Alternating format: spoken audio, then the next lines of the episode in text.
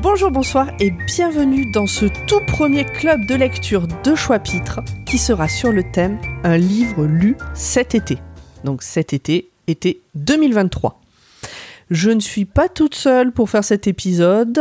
Nous sommes quelques-uns autour de cette table virtuelle. Il y a Corée, Bonjour. Lily, Salut Zu, Bonjour, bonsoir. Aline Coucou et Ogra. Bonsoir Comment ça va Ça Bah, va ça va bien. Ça va très bien aussi. Bon, tout le monde est content d'être là, tout le monde est en forme. Oui La patate. Zu, si tu fais oui avec euh, un mouvement de tête, euh, ça, ça s'entend pas dans le micro. Moi, je le vois parce qu'on se voit en caméra, mais euh, C'est vrai, c'est vrai. c'est pas une, euh, c'est pas une réunion, c'est un enregistrement. Bon, bah, c'est le tout premier club de lecture, le vrai, parce qu'on en a fait un cet été euh, pour les pales de la pale de l'été, et, euh, et puis bah, ça nous a donné envie d'en lancer un vrai qui va avoir lieu tous les mois. Oui, avec des thèmes. avec des thèmes, des thèmes qui seront tirés au sort à chaque fois à la fin de l'épisode que on est en train d'enregistrer ou que vous êtes en train d'écouter. Le choix pot Le choix pot Est-ce est-ce que ce sera nous six tous les mois? Absolument pas. Alors, enfin peut-être, euh, c'est pas écrit comme ça. Mais le hasard peut faire que peut-être oui. Voilà comment que ça va se passer. Chaque épisode sortira le premier mardi du mois. Donc cet épisode que nous sommes en train d'enregistrer mi-septembre sortira le 2 octobre. Ou le 3. Le premier mardi du mois d'octobre. nous enregistrerons à chaque fois l'épisode la semaine du 15 du mois. Donc là, nous sommes la semaine du 15 septembre et nous enregistrons l'épisode du mois d'octobre. C'est technique. Jusque-là, c'est bon. Et le thème du mois suivant sera toujours annoncé le lendemain de l'enregistrement. Donc, si je donne des dates précises, nous sommes le 13 septembre. Nous enregistrons l'épisode qui sort début octobre. Demain, 14 septembre, on va annoncer le thème qui a été choisi et qui, pour l'épisode qui sera enregistré, la semaine du 15 octobre. Ok. Et diffusé le premier mardi de novembre.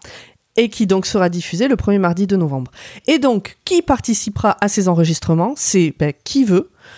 Euh, parmi les euh, podcasteurs et podcastrices, podcasteuses de euh, Podcut et les patriotes de Podcut. Ça fait déjà du monde. Donc des fois ça sera les mêmes que ce soir, des fois ça sera d'autres, des fois on sera deux, euh, des fois on sera peut-être huit. On a failli être huit ce soir, on a failli être neuf ce soir. Beaucoup. Parce que ce soir, il aurait dû y avoir Sarah qui a pas pu, euh, Alex qui a pas pu et Cédric qui a pas pu pour des raisons de calendrier. On les embrasse. Bien sûr qu'on leur fait des bisous. Bah, je crois qu'on a fait la présentation. Est-ce que vous voyez des choses à rajouter sur la présentation? Euh, et si, Moi, ça et va. si on, on a des doutes, où est-ce qu'on peut retrouver toutes ces infos? Oh là là, mais alors si vous avez des doutes, n'hésitez pas à venir poser des questions sur le- l'Instagram de Choix-Pitre, euh, at ou sur le Discord de Podcut. Yeah. Les liens sont dans la description de l'épisode, bien évidemment. Vu que c'est pas moi qui m'en occupe. Et alors, encore une précision, mais non, c'est a priori pour l'instant c'est moi. Euh, Peut-être que Corée va y mettre les doigts dedans quand son travail euh, lui laisse, la laissera respirer un petit peu. Abolition du travail. Euh, Vive le podcast à la place du travail. Ceci est un euh, Qu'est-ce que je voulais rajouter? Très important, est-ce que on ne lira que des romans? Eh bien non. Bien sûr que non. Un livre, euh, c'est un truc avec des machins écrits dedans, c'est pas forcément un roman. Donc, comme on avait dit euh, dans l'épisode précédent où on a décrit euh, l'ouverture de chapitre, la mode d'emploi de télécommande fonctionne très bien. Alors, Mais donnez-y du cœur. Ça dépend du thème quand même. alors faut que ça rentre dans le thème, faut que ton... Oui. ton... Oh, Vas-y. les mots sont difficiles. Que ta Ton, c'est pas un lecture. emploi du temps, c'est un. C'est un. Un agenda. Non, le truc que vient de dire Corée de la le mode d'emploi de la télécommande. Le Mode d'emploi. Il faut que le mode d'emploi de la télécommande corresponde au thème du mois. Exactement. Est-ce que on est obligé de présenter quelque chose qu'on a aimé? Non. Non. J'espère pas. On n'est pas obligé. on n'est pas obligé puisque le but c'est de choisir un livre en lien avec le thème et que bah, des fois on peut se tromper, on peut ouvrir un bouquin que finalement on n'a pas envie de finir ou qu'on n'a pas aimé. J'aurais pu vous parler de Versailles Magazine, quoi. Euh, oui. Je-. Bah, tu l'as lu cet été. Bah oui, je l'ai reçu dans ma boîte Bah aux lettres voilà, donc, euh, euh, cet absolument. été, j'aurais pu. On juge pas. Versailles Magazine. Waouh. Je vous propose qu'on attaque directement. C'est Qui c'est qui est chaud pour commencer Hmm. Qui ouvre le bal? Qui nous parle de sa première lecture euh? Pas tous à la fois.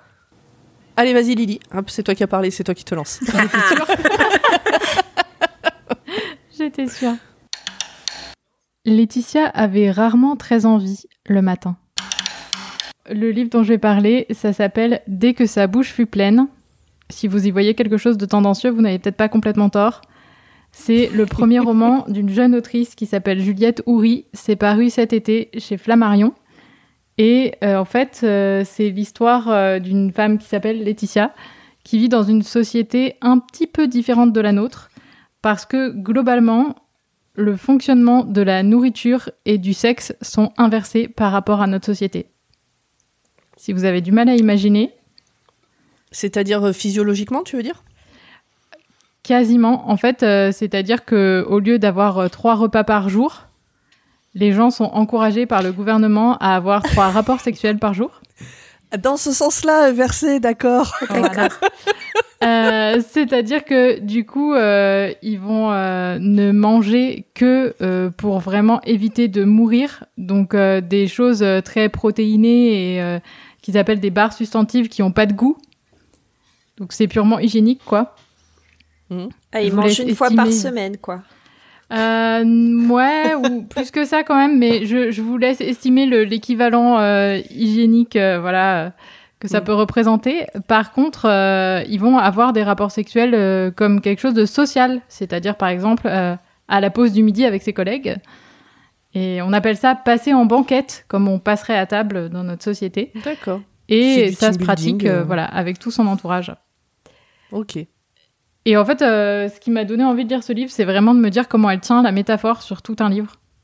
Parce qu'une fois qu'on a dit ça, ça paraît rigolo deux minutes, mais euh, qu'est-ce qu'on en non, fait? moi là, je suis déjà en train d'imaginer les repas de Noël, les trucs comme ça. Oui, c'est très bizarre en là-dessus fait. aussi, c'est très sale. Euh, Mais c'est là, ça. on tombe sur des trucs vraiment chelous. euh.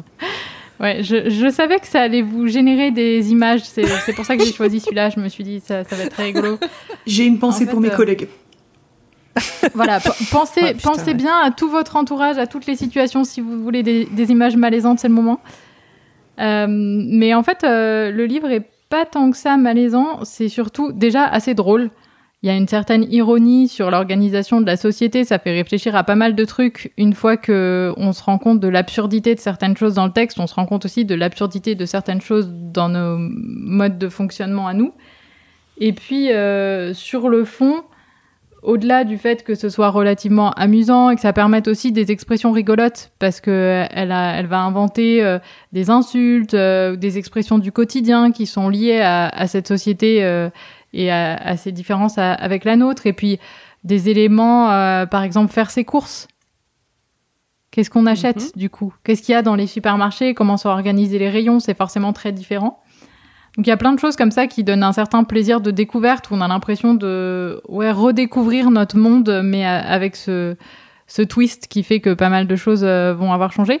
Au-delà de ça, sur le fond, c'est quand même une réflexion euh, sur les relations entre les êtres humains, sur euh, le contrôle du corps et en particulier du corps féminin, sur euh, les injonctions sociales, sur les tabous, sur euh, notamment tous les tabous liés au plaisir. Euh, puisqu'ici c'est plutôt donc le plaisir de manger. Euh, manger, c'est quelque chose qui ne se fait que dans l'intimité, euh, avec des gens très proches. Quelqu'un qui va aimer cuisiner, qui va être gourmet ou gourmand, va être perçu comme une personne un peu de mauvaise vie. Donc très vite rabaissé ou objet de soupçon par son entourage. Et le personnage qu'on suit va justement faire l'apprentissage, la découverte du sens du goût.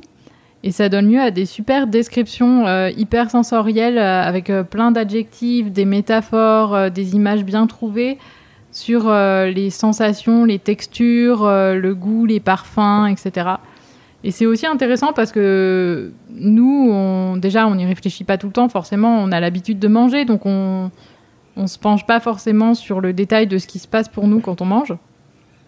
Et en plus, euh, c'est rarement exprimé littérairement, je trouve. euh, c'est un sens euh, qui est assez peu développé dans les descriptions d'habitude. On- Quand on a des descriptions dans des livres, c'est plutôt euh, des choses qui vont faire appel à la vue, euh, à, à l'ouïe, éventuellement au toucher ou à l'odorat dans le parfum de Suskind. Mais à part ça, euh, voilà, le, le goût est assez rarement employé. Donc c'est intéressant de voir comment littérairement elle arrive à déployer tout un champ lexical autour de ça. Et puis, euh, c'est un parcours d'émancipation féminine quelque part, et ça fait aussi euh, écho à des systèmes oppressifs qui existent euh, chez nous, malheureusement, et à des agressions, à des, des micro-agressions aussi euh, du quotidien euh, qui existent et qui sont retranscrites euh, voilà, avec le, le recul. C'est un peu comme dans une dystopie, finalement, le- l'écart par rapport à notre société est une façon de mieux réfléchir politiquement à nous, ce qui se passe pour Mm. nous. quoi. Donc, euh, j'ai trouvé ça vraiment chouette. Tout, euh, tout le passage là que tu viens d'expliquer sur les descriptions, sur euh, les goûts et tout ça, ça me fait penser à la série que tu avais conseillée, Zu, la série espagnole. C'était Euh, Foodie Love. Ah, c'est trop bien. une Love. série H- HBO Espagna qui n'est malheureusement plus sur Arte TV. Euh, Ah. Bon. voilà. Ouais, elle, elle euh, reviendra peut-être parce que c'est un peu cyclique sur Arte et ouais, moi je l'avais découverte aussi quand il y était, euh, quand elle y était et c'est super chouette, Ça donne envie Ouais, de manger de bonnes choses et d'être amoureux en le faisant. absolument. Ok, et euh, donc toi tu recommandes ce bouquin du coup? Ouais, je recommande ce Ah, bouquin bah, déjà parce que je trouve ça original. euh, comme euh, puis pour un premier roman en plus je trouve qu'elle se défend bien quoi partir sur un concept comme ça et arriver à le tenir euh, c'est quand même assez fort et moi je suis toujours euh, contente de découvrir des nouvelles plumes en particulier des autrices donc euh, voilà je le recommande euh, à la fois euh, pour son contenu et pour euh, le contexte quoi C'est une autrice française ou ouais ouais Juliette Toury elle est française ouais. Ah oui, je, je me souvenais pas de son nom. Et du coup, est-ce que tu peux nous dire des trucs du genre l'éditeur, le nombre de pages, tu vois, des petits. Ouais, alors c'est paru cet été chez Flammarion, donc c'est en grand format pour l'instant, hein, vu que ça vient de sortir. Il fait, je vais vérifier parce que je l'ai à côté de moi, 264 pages. Et euh, ça, se- ça se lit très bien, ça se lit assez vite. euh, voilà, c'est Ok. lecture facile. Bah très bien. Corée, tu l'as rajouté à ta palle, ça y est? Non, mais ça me rappelle un truc un, un peu fou, c'est la fois où je suis entrée par erreur dans un sex shop. C'est comme chez Par Total, on hasard. n'y va jamais par, Par hasard. erreur.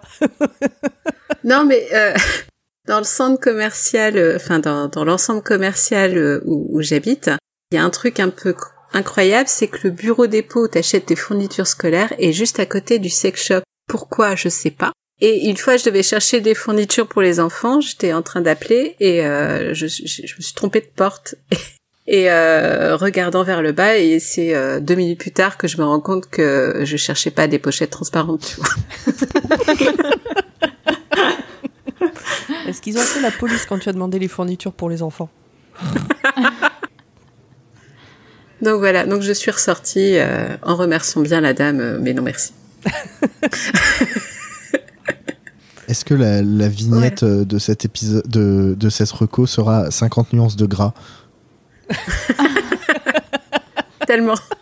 qui était un, un sketch des Guignols qui reprenait l'abondance de 50 nuances de grès avec François Hollande qui initiait une jeune femme à- aux arts de la table. Je m'en Oh là souviens. là. Je me souviens- Moi, je me souviens pas du tout. Très bien. Beaucoup de culture ce soir.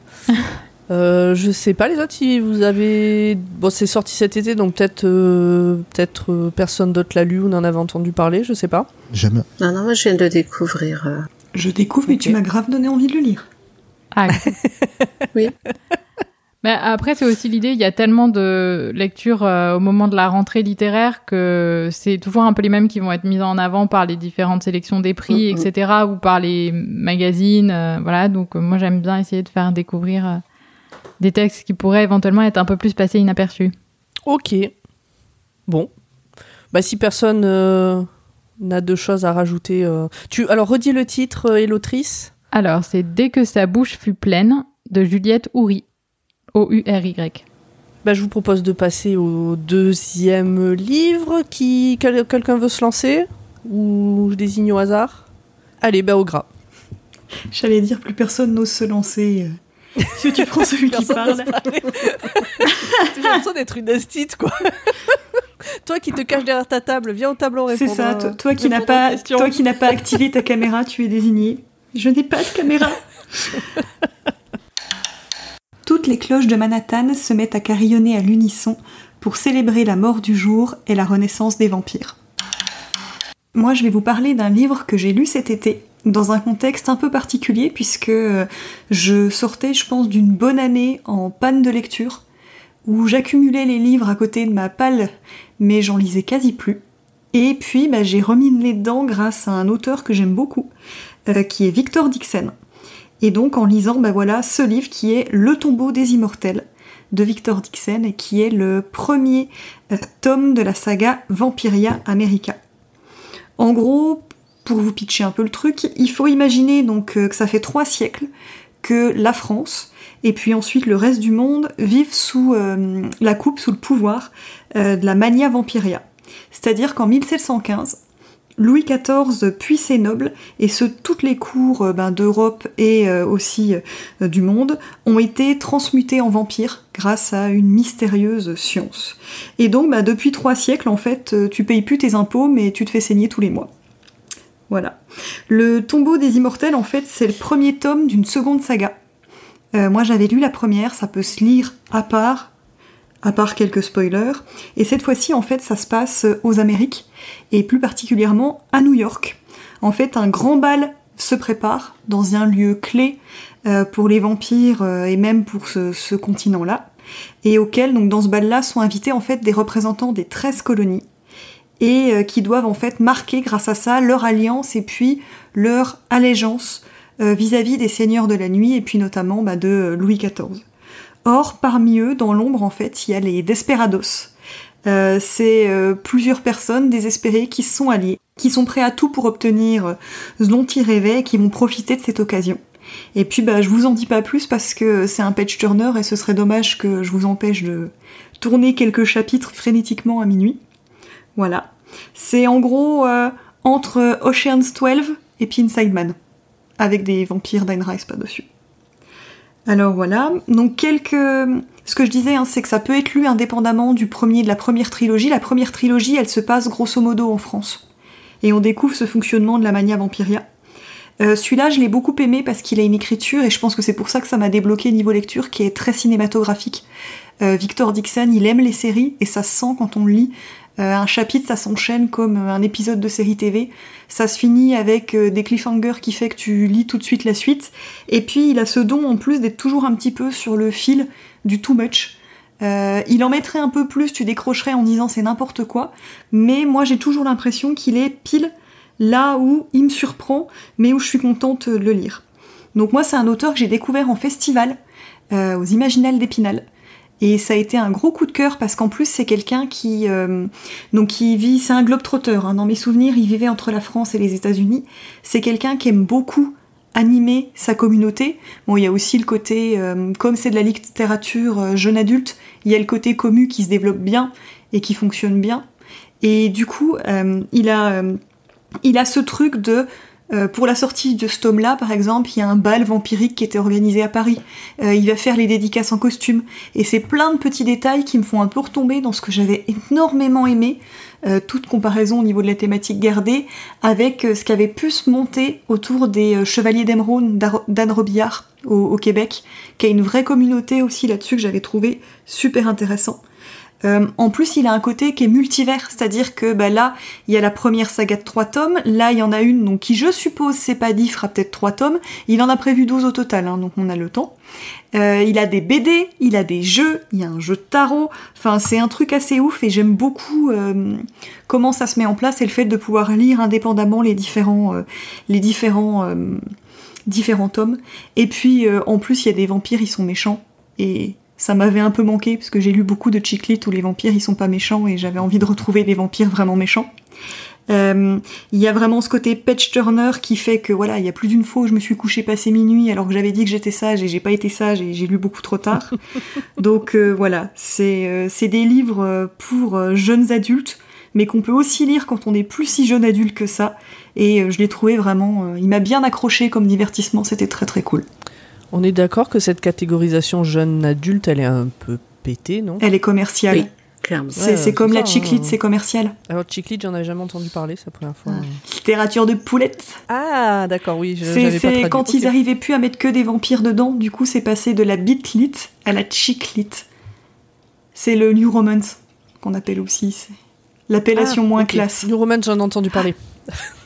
J'ai dû demander à ma cousine de m'expliquer, mais j'en ai entendu parler. ok, bon, bah, ça a l'air d'être une reco, hein, si tu nous parles de Patch Turner. Ah euh, bon, je t'ai laissé entendre ça Oui, si, je connais. Soit que ça t'a beaucoup plu, soit que ça te saoulait, qu'il te tardait de finir. Bon, c'est Non, non, non, non, non. coup. ok, et donc euh, les autres, pareil, vous avez euh, déjà entendu parler, déjà lu Euh, Des il semble que. Victor euh, Dixien, j'ai déjà lu un de ses livres, mais je suis incapable de dire. euh, Phobos, Je crois que ça devait être le premier tour de la première saga.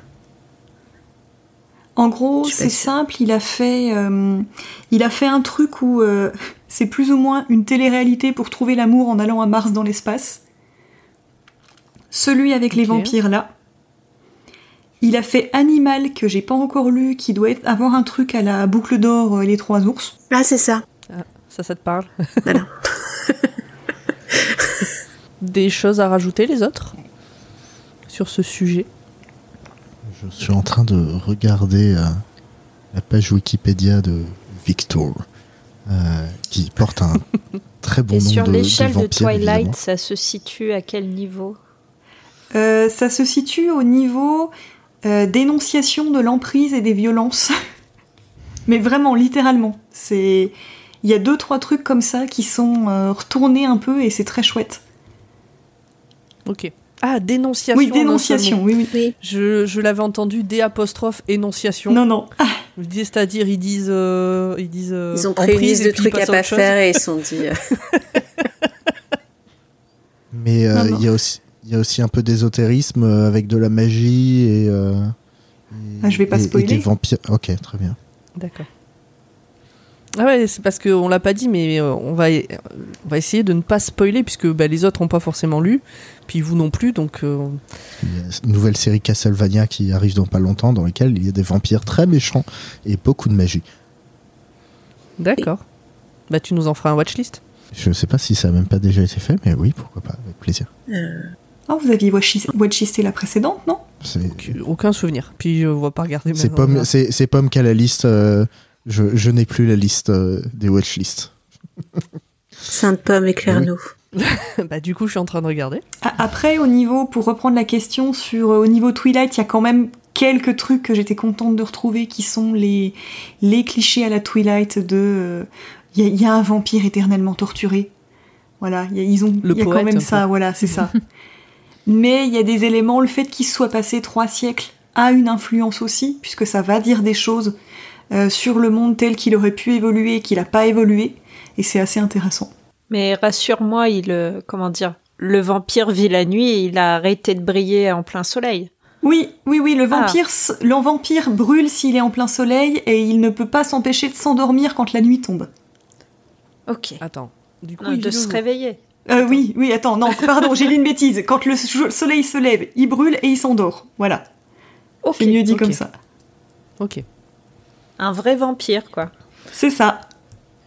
Avec des petits accents de modernité, il y a un vampire punk avec une crête. Ah, on les aime bien ceux-là. Mais oui, n'allez pas voir le dernier voyage du Déméter, euh, vous serez déçus si vous aimez les vampires. C'est quoi? C'est un, un film d'horreur qui est sorti cet été. Enfin, ce, ce film d'horreur, je mets beaucoup de guillemets, mais ça s'entend pas. euh, qui, le Déméter, c'est le bateau qui a permis à Dracula de traverser de l'Europe à l'Angleterre. Ok, je m'en souvenais pas. Donc c'est ce passage très précis du livre. Donc euh, je pense que ce que tu nous as recommandé, euh, ce sera quand même vachement mieux niveau vampire. Niveau Est-ce vampire. qu'on en est à faire tous des recos avec des trucs de vampires Parce que j'en ai une aussi. Ouais. Ah, si, hein, tu peux y aller. Non, mais là, le film n'est pas encore sorti en France, mais euh, dans une des sélections parallèles de la Biennale de Venise, il y avait un, un film canadien qui s'appelle Vampire humaniste, chair suicidaire consentant. Et en fait, c'est un genre de teen movie euh, avec des vampires, mais avec une esthétique un peu genre famille Adams. Euh, moi, j'ai eu la chance de le voir, j'ai trouvé ça absolument génial. Euh, pour un truc avec des ados vampires, hein, voilà, c'est un style particulier, mais franchement, à milieu de, de Twilight et compagnie, justement parce que plus subtil, plus fin, plus drôle, voilà, et puis plus beau d'ailleurs esthétiquement aussi. Et ça pose la question de, voilà, quand on se rend compte qu'on est différent et qu'on est censé, pour se nourrir, être obligé de faire du mal aux gens, mais que en fait on a un fond d'éthique qui nous empêche et que vraiment on- faire du mal ça nous rebute, bah, qu'est-ce qu'on fait? Ah bah, c'est l'éternel dilemme de Louis euh, dans Entretien avec un vampire. hein.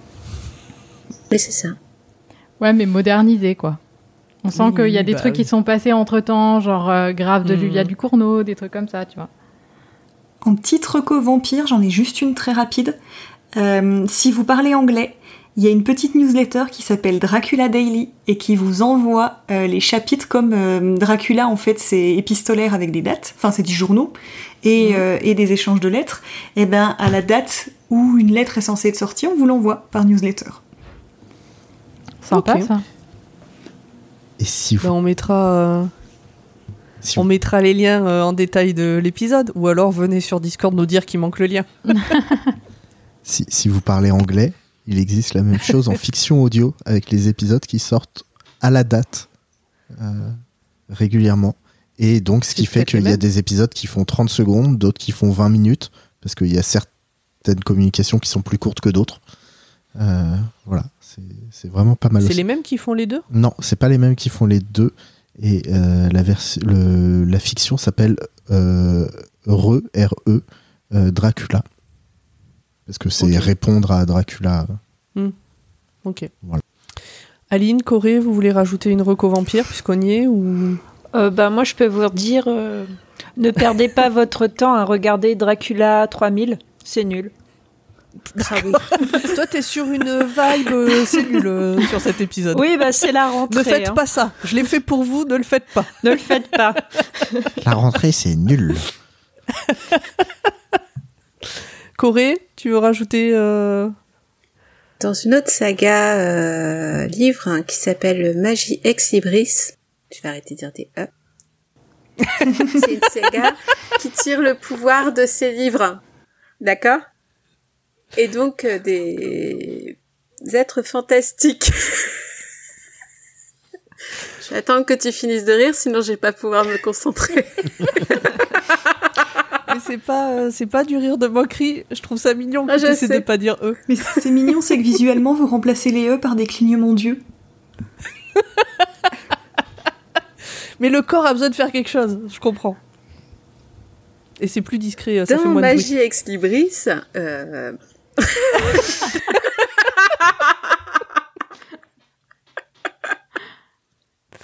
Oui. Ça a perdu Popette. Dans cette saga,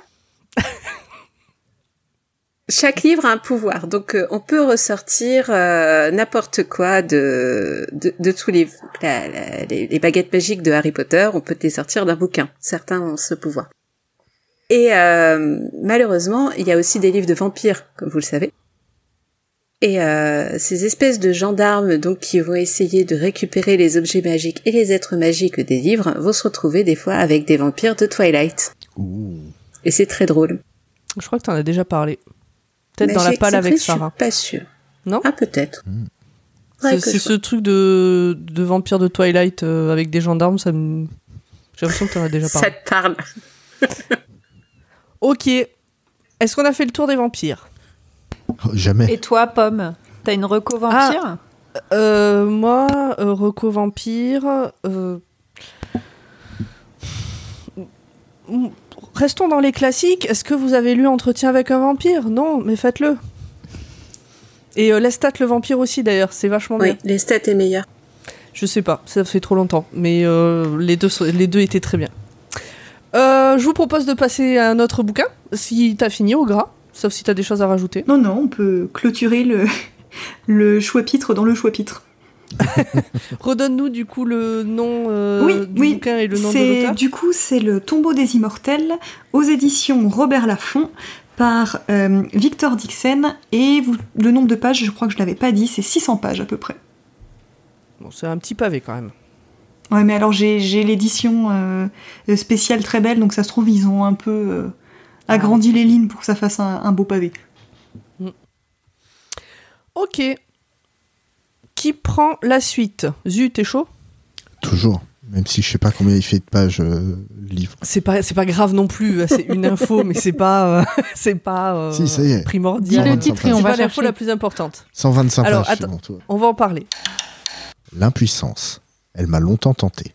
C'est ma sirène d'Ulysse face à un monde dont le plancher se dérobe sous nos pieds. Pour un soulèvement écologique, dépasser notre impuissance collective par Camille Etienne. Alors, cet été, contrairement à toutes ces personnes euh, autour de cette table virtuelle, j'avais trois livres dans ma pile à lire. Je n'avais que trois livres dans ma pile à lire. Euh, et euh, l'été ayant été chargé, je n'en ai lu qu'un que je vous présente aujourd'hui. C'est fort, fort sympathique. Les deux autres étant quand même, pour les citer, quand même, même quand on gagne pas de prix, on, on- on est cité, c'est euh, Sois jeune et tais-toi de Salomé Saké et le pouvoir, de, le pouvoir rhétorique de Clément Viktorovitch. Euh, Ah oui, que des trucs un peu fun et légers, quoi. Bah oui, euh, écoute, Des lectures d'été, j'ai envie de dire. C'était sur la plage, détendu.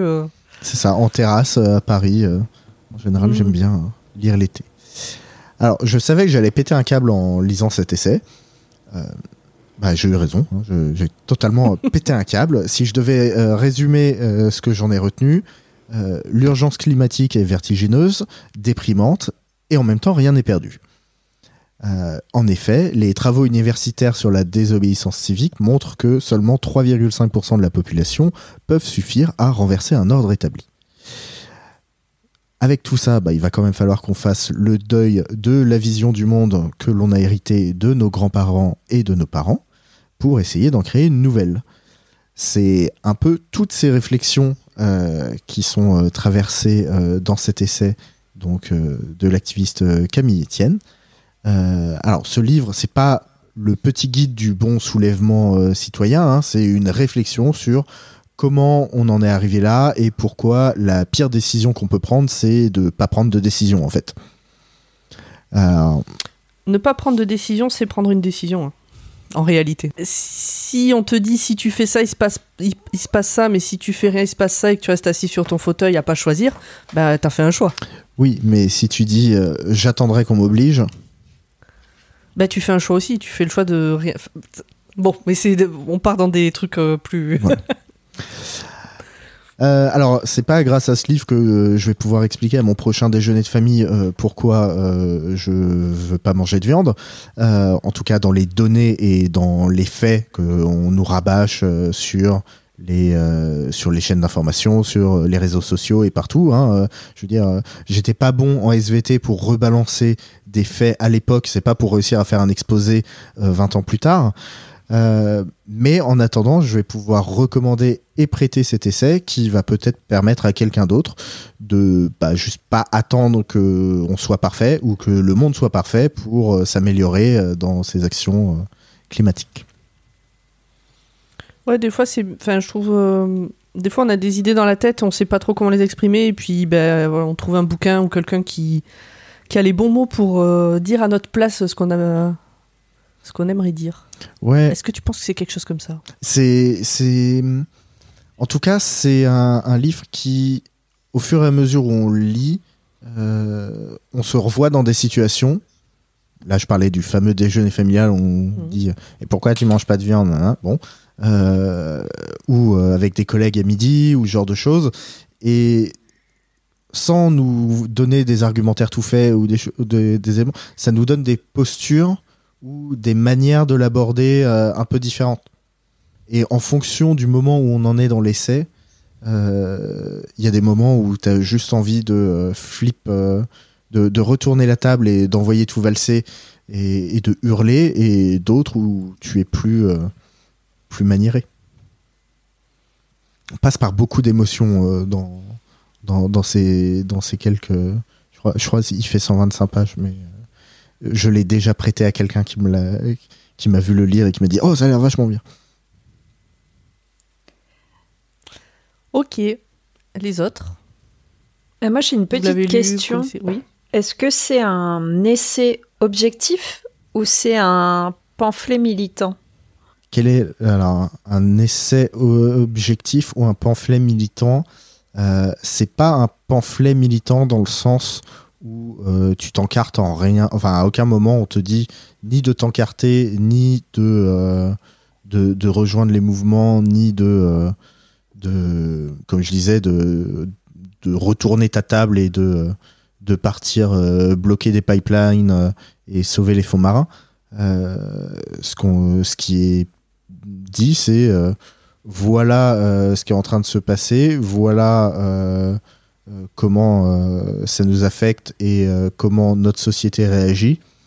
Euh, effectivement, euh, bah, quand on travaille euh, 60 heures par semaine pour gagner un SMIC, on n'a pas les mêmes leviers d'action Mhm. que euh, quand, on en euh, quand on en travaille 30 pour gagner 50 000 balles par an.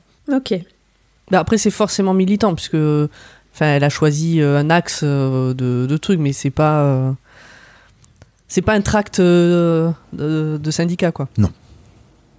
c'est pas un tract de syndicat, c'est pas euh, c'est c'est pas accusatoire, c'est pas euh, diffamatoire, c'est pas culpabilisant du tout.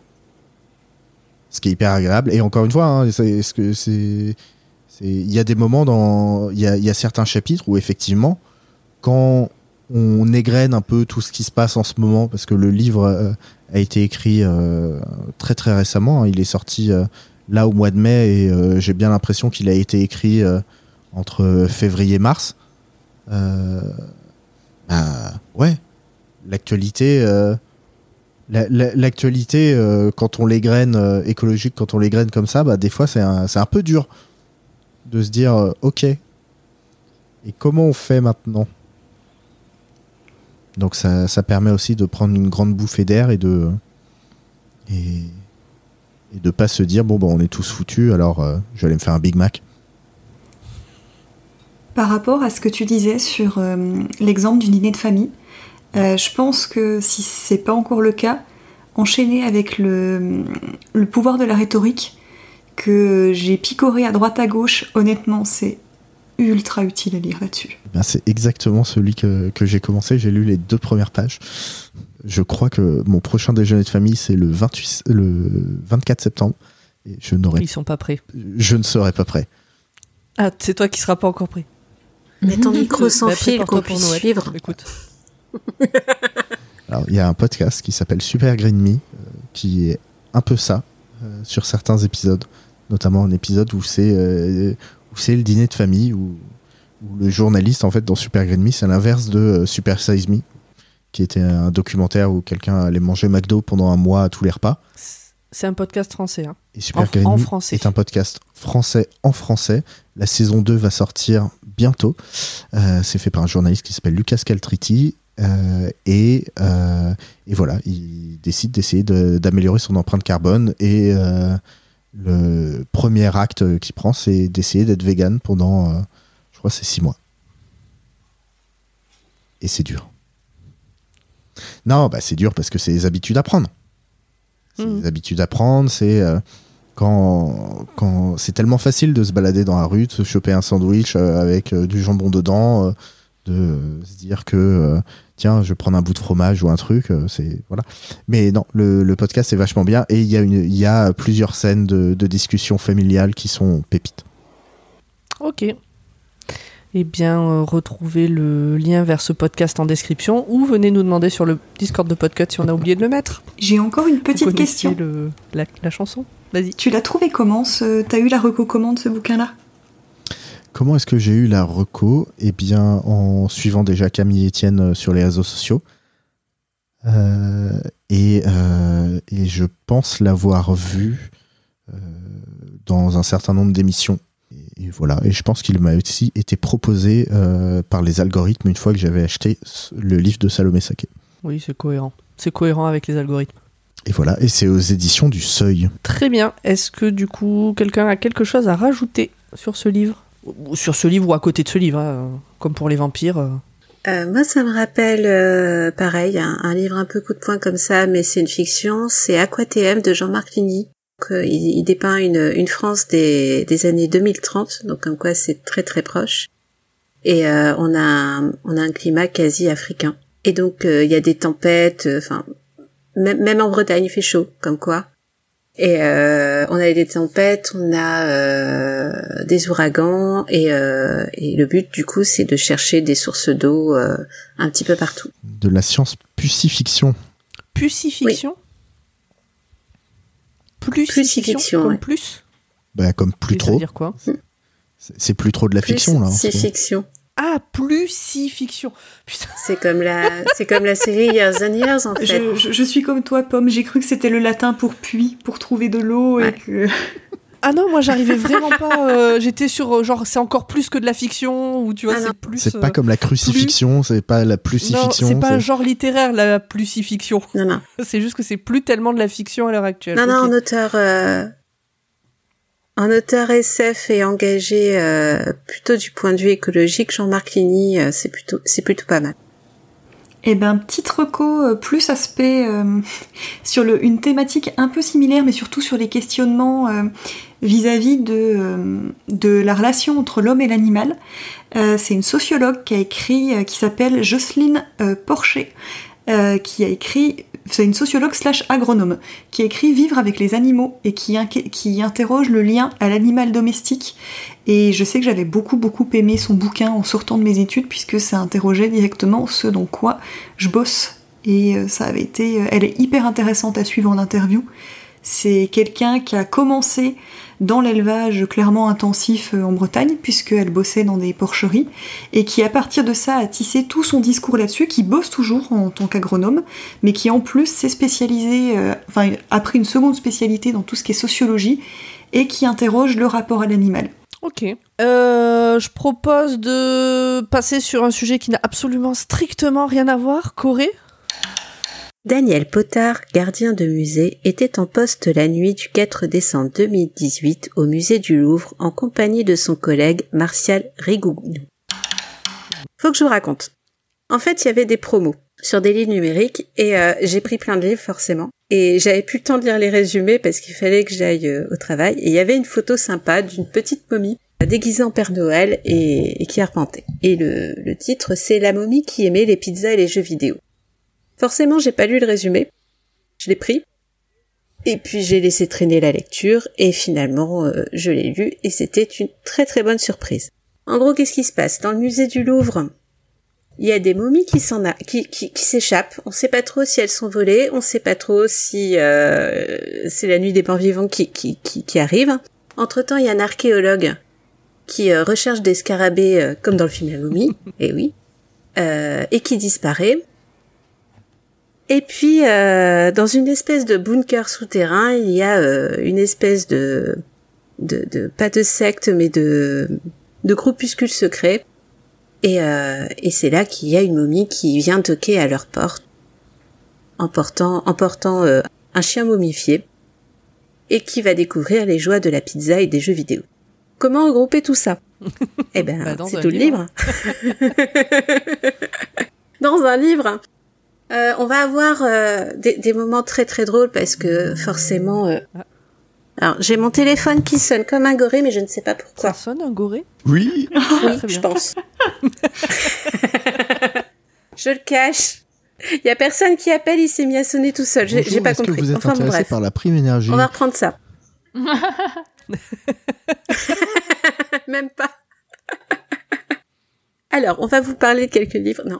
Euh, donc, dans La momie euh, qui aimait les pizzas et les jeux vidéo, c'est donc on, voit euh, quatre euh, quatre personnages bien distincts.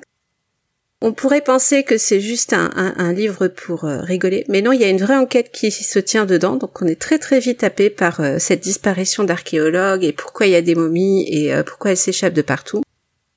Évidemment, euh, il y a des moments très très drôles parce que euh, on imagine bien qu'une mamie, qui, une momie qui découvre euh, Paris en plein Noël, qui a froid avec son chien et qui, commence à avoir des dents qui breloquent et puis qui essaie de parler mais qui n'y arrive pas, et qui découvre le jeu le jeu Pong ou Space Invader, forcément c'est un peu plus c'est un peu plus marrant.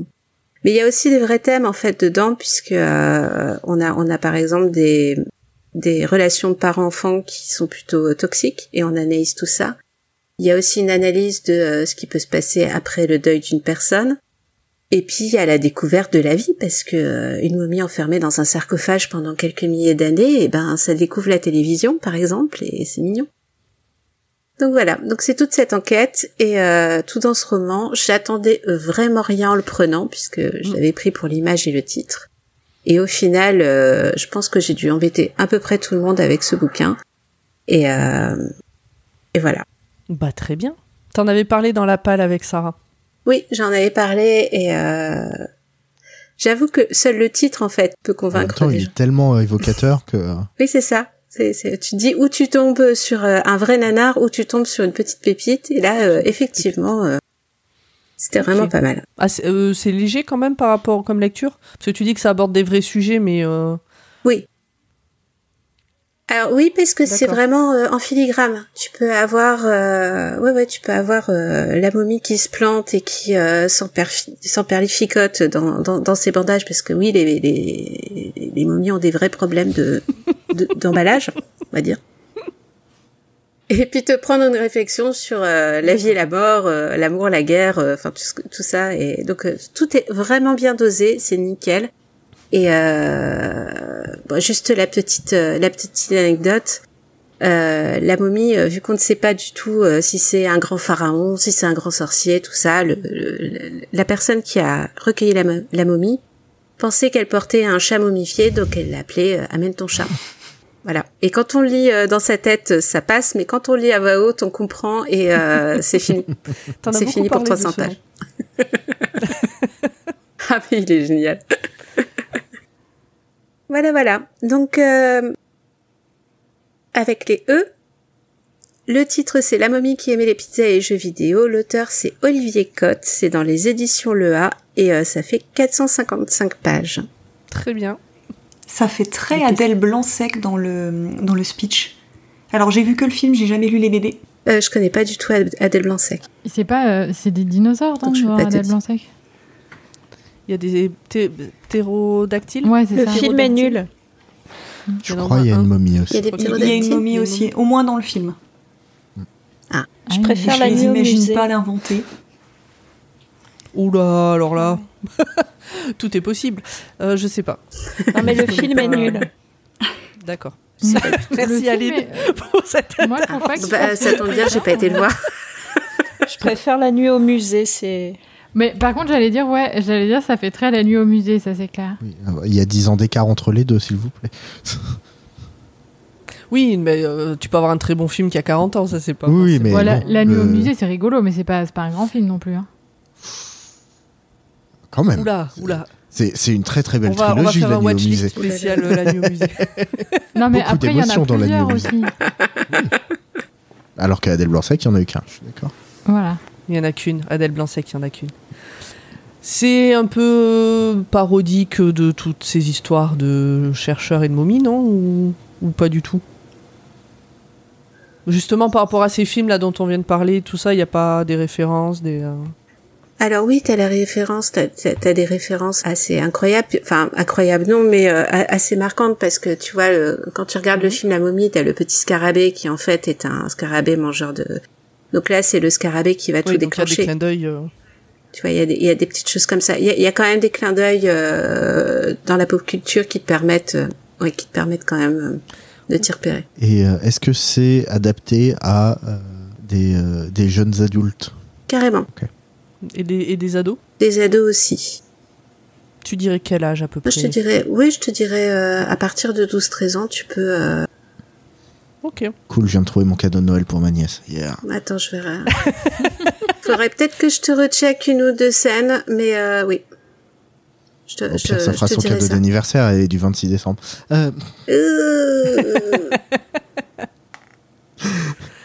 Le pire tonton du monde. Sinon, je te trouverai d'autres livres pour, euh, pour ta nièce, t'inquiète pas. Euh, Je suis sûr qu'il va y avoir un, un- une. euh, Ah, ça, y est, je perds mes mots. Va y avoir un club de lecture spécial euh, cadeau de Noël. Ah bah oui. C'est pas encore prévu, mais ma foi, on peut en discuter. Un club de lecture spécial euh, qu'offrir à des enfants, c'est pas mal non plus. Hein, parce Ah bah alors là, ça moi, question. je dis zéro culture. Alors, est-ce que là, on serait pas plutôt sur les éditions spéciales du dimanche qui n'ont pas encore de nom? Peut-être aussi. Mmh. Mais ça donne les coulisses se- aux gens. Mais c'est ça, Ouais, n'en parlons pas en direct live. D'accord. Euh, bon, est-ce que du coup, vous avez euh, d'autres questions, remarques euh, Qui est prêt à Et accueillir Amène ton chat? chez, chez, chez lui ou chez elle Ouais, bah, c'est-à-dire que c'est un chien en fait. Euh, Non, Amène ton chat, c'est la momie qui porte le chien momifié. Ah, c'est le nom Ah du oui. chat, euh, c'est le nom de la momie. Oui, d'accord, j'avais pas saisi. Oui. Pareil, le chien momifié n'aime que certains styles de musique un petit peu énervés. Sinon, il aboie tout le temps. En fait, on dirait du Terry Pratchett, ton truc. c'est ça. Ok. On passe à la suite? On peut y aller. Eh bien, il reste euh, Aline. Londres 1841. Même si on lui avait répété qu'elle ne devait jamais accepter de l'argent d'un étranger, Annabel Peyton fit un jour une exception et ne tarda pas à découvrir qu'elle aurait dû écouter les conseils de sa mère. Alors, moi, ça va être beaucoup moins dithyrambique et peut-être beaucoup moins intelligent que tous mes comparses. Je vais vous remettre un petit peu dans le contexte, un peu comme a fait Corée. Euh, Il y avait une promo? Je l'ai eu gratuitement. Alors, euh, j'avais participé au, à l'épisode sur la palle de l'été, où je vous avais confié avec euh, grand témoin que euh, je n'ai pas de palle, je n'ai pas de pile à lire, donc j'en ai encore moins que Zu. Et voilà, l'été était un petit peu en pente douce, on va dire. Et un dimanche, ma belle-mère me sort Est-ce que t'aimes bien les chroniques de Bridgerton? Oui, enfin, oui, oui, la, la série, c'est pas mal, c'est pas mal. Elle me dit J'ai une série de cinq tomes qui, euh, qui, re- qui ressemblent un peu aux chroniques de Bridgerton. Je te les file. Ça sent le traquenard.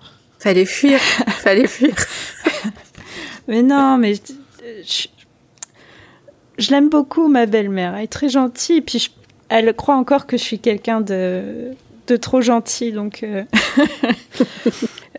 enfin bref. Et donc, elle m'a euh, filé les cinq tomes de la ronde des saisons. Et donc, j'ai commencé logiquement par le premier tome qui s'appelle Secret d'une nuit d'été euh, par Lisa Clépas. Alors, je ne connaissais programme. absolument pas cet auteur. Il s'avère que c'est une, une nana ultra connue dans le domaine de la littérature de romance, littérature romantique. Elle a gagné masse de prix, qu'elle est euh, traduite euh, dans euh, 14 langues. Première fois que je- j'en entendais parler. Et, euh, et comment dire? Eh ben, je suis- me suis arrêtée à la page 150. Euh, ça a été J'avais dit qu'on avait le droit de pas voir finir. ah oui, oui, oui. Bah, ça a été euh, 150 pages, un peu de douleur. Euh, déjà, dès la première phrase, euh, bah, comme vous avez pu l'entendre, c'est euh, oh, il faut pas accepter de l'argent d'un inconnu, il faut toujours écouter sa maman. Euh, ok, d'accord, très bien. Et moralisateur un peu. Très très bon conseil, toujours écouter sa maman. Euh, et que dire, que dire? Ben c'est euh, c'est un peu de la soupe quoi. Ça m'a rappelé euh, ce que je ce que je lisais quand j'étais ado que ma grand-mère me refilait les livres Harlequin. Donc j'ai pas honte, mais c'est vrai qu'une fois je me suis endormie à 3 heures du mat euh, la veille d'un contrôle parce que je lisais un Harlequin. Je voulais arriver à la fin. Donc je me suis rendu compte en fait quand j'étais ado, j'aimais bien ce genre de lecture. C'était peut-être aussi euh, l'époque, cette époque-là, les années euh, 90-2000, où quand on, on volait un baiser à une fille, c'était romantique. Non. Euh, voilà. Et donc c'est un peu la teneur de ce de ce genre de de, bouquin. Alors peut-être, comme je le disais euh, dans ma catchphrase, que j'ai mûri parce que maintenant, ben, voler un baiser, ce n'est pas euh, mignon, c'est une agression. Donc, ça regorge de trucs comme ça. Ils essayent de montrer l'héroïne sous un jour, comment dire, un peu une sorte d'Elizabeth Bennett bis, donc euh, une fille intelligente, indépendante, etc. Mais non, enfin, elle est juste, euh, non, non, non, elle a, elle a pas d'autre ambition dans la vie que de faire un bon mariage. Alors, c'est aussi révélateur d'une époque. Ça se passe à Londres en 1841, visiblement. Et J'allais te demander quand est-ce que ça a été écrit surtout. ah, Parce que l'époque où ça se passe, c'est une chose, mais quand est-ce que ça a été écrit? 2013. Le bouquin a 10 ans. Ah, ça a que 10 ans? Ouais, Ouais, parce que tu vois, tu m'aurais dit ça a été écrit dans les années 80. Bon, c'est- Voilà. voilà tu vois. comme les harlequins de ma grand-mère. 2013, Mais hein. non. Non, non, donc ça, voilà, je, je saurais même pas te dire si c'est bien écrit parce que pour moi c'est, enfin c'est de la littérature euh, de gare, hein, c'est un roman de gare. Très, euh, forcément, ça doit plaire à plein de monde pour qu'elle puisse gagner autant de prix cette dame. Mais euh, voilà, je crois que j'irai pas au-delà de la page 150. Donc il reste quatre tomes. Je sais pas comment les rendre à ma belle-mère, mais euh, Bah, garde-les un moment dans un coin, et puis elle les oubliera, et toi aussi. Et, Et je lui referai à Noël. tu lui poses discrètement. Pour lire le tome 2. Discrètement, tu le remets dans sa bibliothèque. Ah, L'air de rien, ouais. Bon, après, un roman de gare, tu dis euh, c'est clairement un roman de gare, ça peut être un roman de gare très sympathique, ça c'est pas forcément. euh, Ouais, mais tu vois, dans la façon d'écrire, c'est pas. Il y a pas un- C'est pas stylisé, c'est. Enfin, si, ça doit avoir un tu style, mais t'ennuyais, quoi. voilà, c'est pas. C'est pas ton style en tout C'est pas du Victor Hugo. Voilà. Oui. Après, ouais. Après, Victor Hugo, j'ai du mal à le lire, mais. euh, J'allais te dire, Victor Hugo, c'est pas forcément non plus euh, une masse à faire. Faut se mettre dedans. Et je ne suis pas non plus une très très grosse lectrice, donc euh, tu vois d'habitude je ne je lis pas des choses non plus euh, ultra stylisées, ultra euh, compliquées à lire ou quoi que ce soit. Mais là, euh, il m'est tombé Là, des mains. trop. ok. Bon. Les autres, des questions, des remarques, euh, des, des recos, des. Je sais pas, ce que vous voulez. Est-ce que depuis, euh, tu as accepté de l'argent de la part d'un inconnu ou? Non, mais bizarrement, on m'en demande pas mal. Ah, Des inconnus t'en demandent? Ouais, des gens qui s'appellent les impôts. Oh Ça, ils nous donnent même pas leur nom en plus, ces gens-là. non, c'est pas. Ok. Alors moi, j'allais faire une reco podcast. Car c'était... Bah ouais, Comme c'est étonnant. refait- Non, non, mais c'est très bien. C'est étonnant. C'est c'est surprenant de J'allais ma dire part. qu'elle hein. aurait pu Je- glisser les tomes. Euh, non, je vais vous recommander le euh, podcast de Samia Basile qui s'appelle La Chamade et notamment sa série euh, d'été où euh, pendant tout l'été elle lisait euh, des, des, des grands livres sur les relations comme par exemple The Game. Euh, donc il y a un livre qui parle de comment est-ce que les hommes doivent draguer. Euh, quelle horreur. Euh, avec plein d'invités où les hommes viennent de Mars et les femmes de Vénus, ce, genre de choses. Et je pense que d'après ce que tu me décris, ça correspondrait très bien. Et sinon, en temps normal, la chamade, c'est des histoires d'amour qu'elle reçoit et après débat avec des invités sur. Elle les raconte et c'est un peu comme si on était au café en mode non mais tu mets, tu, tu sais ce qui s'est passé en fait euh, là euh, elle l'a appelé et tout toi t'aurais fait quoi à cette place et voilà. Ah, mais c'est genre le jour où je l'ai pécho. Euh, je connais pas le jour où je l'ai pécho. Ah, c'est un podcast de clameur et c'est des. Elle, elle reçoit un couple et ils racontent chacun de leur point de vue la façon dont ils se sont mis ensemble. Il y a un peu de ça, sauf que là, comme tu connais pas la personne et que tout C'est est, anonyme, texte en fait. c'est c'est plus. euh, Il y a un côté beaucoup plus. euh, comment dire euh, débat, Enfin, tu débats beaucoup plus de ce qui se passe euh, dans, dans cette relation. Ah oui, d'accord. Ils débriefent la relation de quelqu'un d'autre. Voilà. Ah ouais, pas mal. Mais quelqu'un qui a raconté lui-même euh, ça. Oui. C'est pas quelqu'un qui, qui, a, qui, qui subit ce débrief, quoi. C'est quelqu'un qui a envoyé une lettre pour parler euh, de sa relation. Oui. C'est du courrier du cœur, moderne. Ouais, c'est ça en ça. fait. Ah, Voilà. il faut que Donc je j'écoute. pense que. Je pense que voilà, ce livre euh, irait très bien dans sa sélection. Donc euh, je lui enverrai. euh, Si elle veut le- l'exemplaire, je Tu peux dépanner. Tu cherches à t'en débarrasser. Écoute, je lui enverrai cet épisode de Choix-Pitre avec. Comme ça, on fera d'une pierre deux coups. Donc, euh, Samia, si tu as écouté jusqu'ici, euh, des bisous.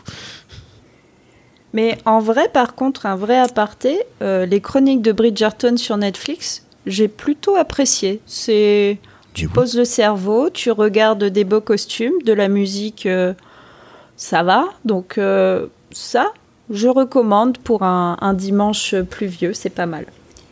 Et ben pour Moi, J'ai avoir, pas vu la saison 3 encore. La saison 3, il y a une troisième saison déjà? Elle n'est pas encore sortie. hein? c'est un espèce de spin-off. Ah, c'est pour ça que je l'ai pas vu alors. D'accord. Ah, toi, t'as vu la. non, c'est le la spin-off sur la reine. Ouais. Non, non, il me semblait que la saison 3 vraiment était déjà sortie, mais j'ai dû voir euh, des annonces qu'elle allait sortir et.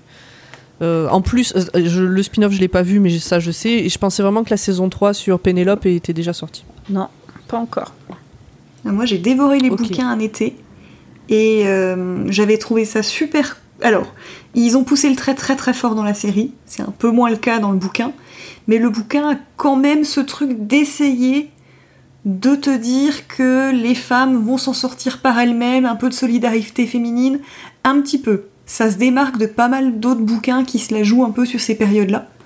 Et euh, je- Mm. moi, je, non, c'était un été un peu compliqué, donc j'ai vraiment lu beaucoup pour éviter de parler aux gens qui étaient autour de moi. Mais je me suis fait tous les bouquins en, en ouais, le courant de l'été. Et c'est des gros bouquins là aussi. C'est du pavé. Pour euh, rehausser une armoire normande, euh, c'est parfait. Ouais, mais à la liseuse, ça se voit pas.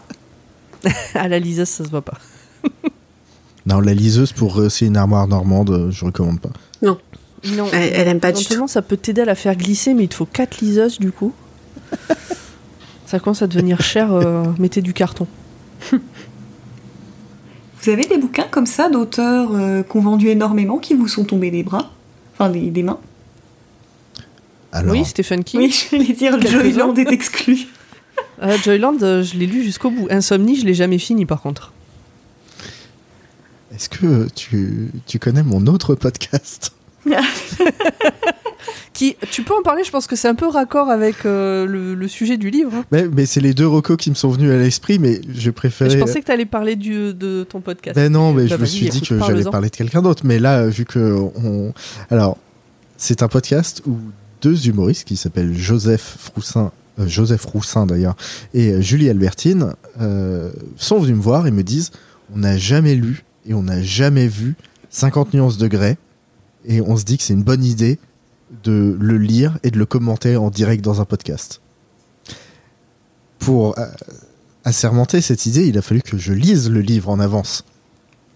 C'est dur. Bah, surtout quand t'as pas le choix d'être obligé de le lire jusqu'au bout, c'est. euh, Donc, à l'heure qu'il est pour ce podcast, donc qui s'appelle 7,40€, parce que c'est le podcast qui te fait économiser 7,40€, j'ai dû lire les deux premiers tomes de 50 nuances de Grey et les deux autobiographies de Michel Sardou. Ouf. Ah, il y en a deux? Oui, il y en a deux. Il y a. euh, Attends, celle qu'on lit en ce moment s'appelle. On peut Ah, plus rien dire.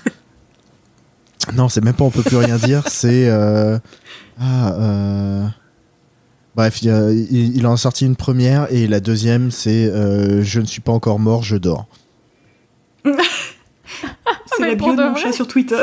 Oui, c'est c'est vraiment. euh, c'est Non, je ne suis pas mort, je dors. Je crois que c'est ça le nom de sa deuxième autobiographie. Au secours. Et, euh, moi, toute vanne mise à part euh, par rapport à Stephen King, parce- parce que ces dernières années, j'ai surtout lu ça. Euh, là, récemment, j'ai essayé de lire en même temps que plusieurs personnes sur un autre club de lecture, Samouraï de Fabrice Caro, Ah oui. qui. J'entends tout le monde dire du bien de Fabrice Caro. C'est le premier livre de lui que je lis. J'en ai lu moins de 10% et je m'ennuie euh, terriblement. T'as t'as lu ces BD ou pas? Non, pas du tout. Euh, Non, rien du tout. Je découvre avec ce roman. Euh, c'est très particulier. Moi, j'en ai, lu, j'ai pas tout lu, mais j'en ai lu beaucoup du Fab Caro. Euh, c'est très singulier, c'est souvent très absurde. Euh, J'aurais pas commencé par Samouraï, clairement. Ok. Euh, parce qu'en fait, ces romans, plus t'avances, plus c'est vraiment. Enfin, c'est moins c'est accessible entre guillemets comme euh, comme humour et tout. Je trouve Euh, en roman le, le plus facile pour rentrer en matière, c'est le discours. En plus, il y a le film aussi euh, qui est très chouette. Il n'y a pas une pièce de théâtre aussi? Euh, je sais pas. Bah, il y a beaucoup d'œuvres de Fab Caro qui ont été adaptées en spectacle vivant, donc c'est possible qu'il y ait une version sur les planches pour le discours. Il y en a une pour Zai Zai Zai Zai, ça c'est sûr. Mais voilà, en BD, la plus connue c'est Zai Zai Zai Zai. Ne regardez pas le film, c'est indispensable. Euh, vous pouvez lire la BD. Euh, moi, ma préf, c'est euh, Et si l'amour s'était aimé, parce que c'est une parodie de roman photo. Ok. Les trucs qu'il y avait dans les, les vieux magazines Mhm. qu'on trouvait chez les, Les coiffeurs. deux là. et tout ça là. Voilà. Et, et sinon, en roman, ouais, je conseillerais plutôt le discours Samouraï. Moi, j'ai bien aimé, mais parce que je suis déjà bien imprégnée de l'univers. Ok. Alors, pour compléter, donc le discours, il me semblait bien, ça a été adapté au théâtre avec Simon Astier euh, dans le rôle principal. Et en fait, j'ai lu Open Bar, qui est une de ses BD, le tome 1, qui m'avait été offert par Dame du podcast Écoute ça pour mon anniversaire il y a quelques années. Et euh, ça avait été euh, une très belle découverte. Justement en termes d'absurde. Je me demande si c'est pas dans celui-là qu'il y a ma planche préférée de Fab Caro. Ah, Je sais pas si c'est dans le tome 1, c'est dans Open Bar, mais je sais plus si c'est dans le tome 1 ou, ou 2. Mais... Moi, ce que j'avais bien aimé dans cette BD, c'est qu'au début, c'est de l'absurde. Donc les premières planches, je me suis dit, mais qu'est-ce que je regarde? Et en fait, de les lire les unes après les autres, ton cerveau, au bout d'un moment, limite, il sature de d'absurde et tu te mets à rigoler, euh, voilà, à vraiment rigoler euh, sincèrement sur, euh, sur les planches. On s'est un peu éloigné du sujet. Ah oui, la question c'était est-ce qu'il y a des auteurs qui vendent beaucoup et qui vous. dont les livres vous tombent des mains? Essayé de lire un Musso une fois, mais non. Oh, J'en ai lu quand j'étais jeune. En fait, euh, j'ai un peu tendance à ne pas lire les trucs que tout le monde lit. C'est ça. Aussi bien quand c'est le Goncourt que quand c'est ce qui se vend le plus au relais. J'ai jamais lu Harry Potter à cause de ça. À cause de cet esprit de contradiction étrange. Ah, si, j'ai lu- juste pas lu le dernier, mais j'ai lire J'en ai lu aucun. J'en ai lu aucun parce qu'au lycée, euh, fallait trop avoir lu Harry Potter. Du coup, j'ai dit, bah, moi, je pas Harry Ah oui, Potter. bah tiens, dans le genre, le truc qui m'est tombé des mains où j'ai pas réussi à le finir, euh, Le Seigneur des Anneaux. Eh ben, et tu sais quoi, je viens de commencer l'audio, genre, euh, il y a deux heures. Bah en audio, ça passe peut-être mieux, mais j'étais j'étais au collège et Mm. franchement, il y a tellement de descriptions, ça m'avait saoulé quoi. Ah, c'est Ouais, dur. hein. bah, pareil. J'ai lu la moitié du tome 1, un peu plus de la moitié du tome 1. Et là, euh, Monsieur Pomme est en, train de, vient, est en train de finir le tome 1, et de le, relire, parce que lui, il les a déjà lus. Et du coup, je me suis dit que j'allais le, tenter en audio, parce que c'est le genre d'histoire que je vois bien en audio, justement. Alors moi, j'ai tenté Silo. Oh, Non, je oh non, plaisante. ta phrase commence vraiment mal.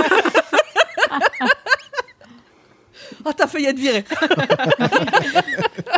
Bah, je l'ai pas encore fini. Je, je, je vous dis, Non, je mais suis. Mais tu vas le finir bientôt, hein, dis donc. Bah, j'ai passé la page 150. Ah, c'est bien. bon. Non, non, mais je rigole, hein, tu as le droit de pas aimer Silo. hein. De toute façon, on a bien compris que t'étais sur une soirée J'aime pas, de toute façon, donc... euh, Ouais, je sais pas, ça doit être euh, la période. Mais euh, non, moi, c'est du Chatham. J'ai essayé, j'ai pas passé le premier chapitre. T'avais fait lequel? Euh, pff, Tu Voilà. te souviens plus? Ouais, bah, c'est un chatin. c'est c'est un, chat, un Chatham euh, un- qui était soi-disant ultra sombre, ultra dark, ultra malsain. Et peut-être parce que j'ai pas, j'ai pas continué, donc je peux pas te dire. D'accord. Il y avait une maison sur la, sur la, la, la couverture. voilà. On est bien avancé une là. couverture bleue, Waouh Il y a une maison. Non, mais. avec écrit Chatham dessus. Et dans le livre, il y avait des gens. Il y avait une balançoire. Non, il n'y a pas un truc qui s'appelle le signal ou quelque chose comme ça? Euh, Euh, si, c'est de Chatham, le signal? Je suis pas sûre. Parce qu'il y a un roman qui s'appelle comme ça. Il y a un drama coréen. Si, si, c'est Chatham. Ouais, ouais.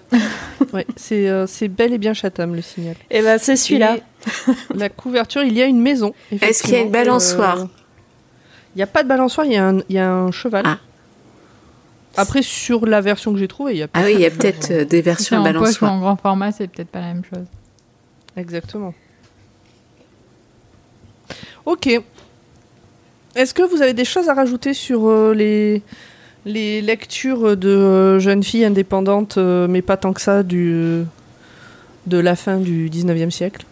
Euh, alors peut-être une reco euh, très vite là-dessus, mais je suis en train de lire, là je l'ai pas encore fini, euh, un bouquin qui... euh, alors faut, faut pas que je me trompe en m'en souvenant parce que je- j'en confonds toujours deux, euh, qui parle des sœurs, euh, je vais mal le prononcer, les sœurs Brontë. Oui. Ouais. Et euh, bah, je pense que c'était peut-être la même opération euh, où les, les e-books étaient pas chers et où j'ai aussi pris à cause de la couverture, euh, qui les Ah, imagine en enquêtrice. Oui. Et je m'attendais à une lecture un peu feel good et tout, et en fait ça rappelle vachement la condition de la femme à cette époque-là, à l'époque victorienne, et du coup c'est super bien et ça me surprend beaucoup parce que je m'attendais pas du tout à lire ça. Et voilà, il y a, quelqu'un qui disparaît dans une maison euh, pas loin de la maison familiale, et euh, elles vont enquêter, Euh, elles vont devenir détectrices pour savoir ce qui se passe. Et euh, ouais, ouais, c'est vraiment euh, beaucoup, beaucoup de rappels euh, ouais, à l'époque, à la place des femmes. Moi qui m'attendais à une Enola Holmes ou un truc un peu comme ça. euh, Non, non, c'était très chouette. Enfin, c'est très chouette pour le moment. Ok. C'est sympa de se faire cueillir comme ça. Tu penses commencer un truc et en fait tu tombes dans autre chose, mais ça t'emballe encore plus. C'est clair. Comme Silo, je croyais que c'était un bouquin d'agriculture. Alors il y a des fermes. Dans le Oui, silo, il y a, des, fermes. euh. tu, tu sais, si tu ne le finis jamais ou que tu ne l'aimes pas, c'est vraiment c'est pas grave, je me vexerai pas. hein. non, mais t'inquiète, j'ai, j'ai prolongé le, la location à la médiathèque. Aline, on, on truquera le tirage au sort pour avoir une thématique agricole. On s'arrange. Ah, Ah non, pas- non, non, non, non, j'en suis sortie euh, de ce milieu-là, c'est pas pour y retourner.